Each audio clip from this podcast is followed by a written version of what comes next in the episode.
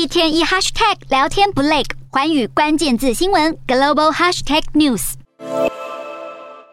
适逢美国六月节，美国股市休市一天，以纪念最新的国定假日。欧洲股市方面，各国央行为了遏制通货膨胀高涨，祭出升息手段，投资人担心恐怕会导致经济衰退。欧洲股市今天开盘涨跌互见，欧洲三大股市全部收红。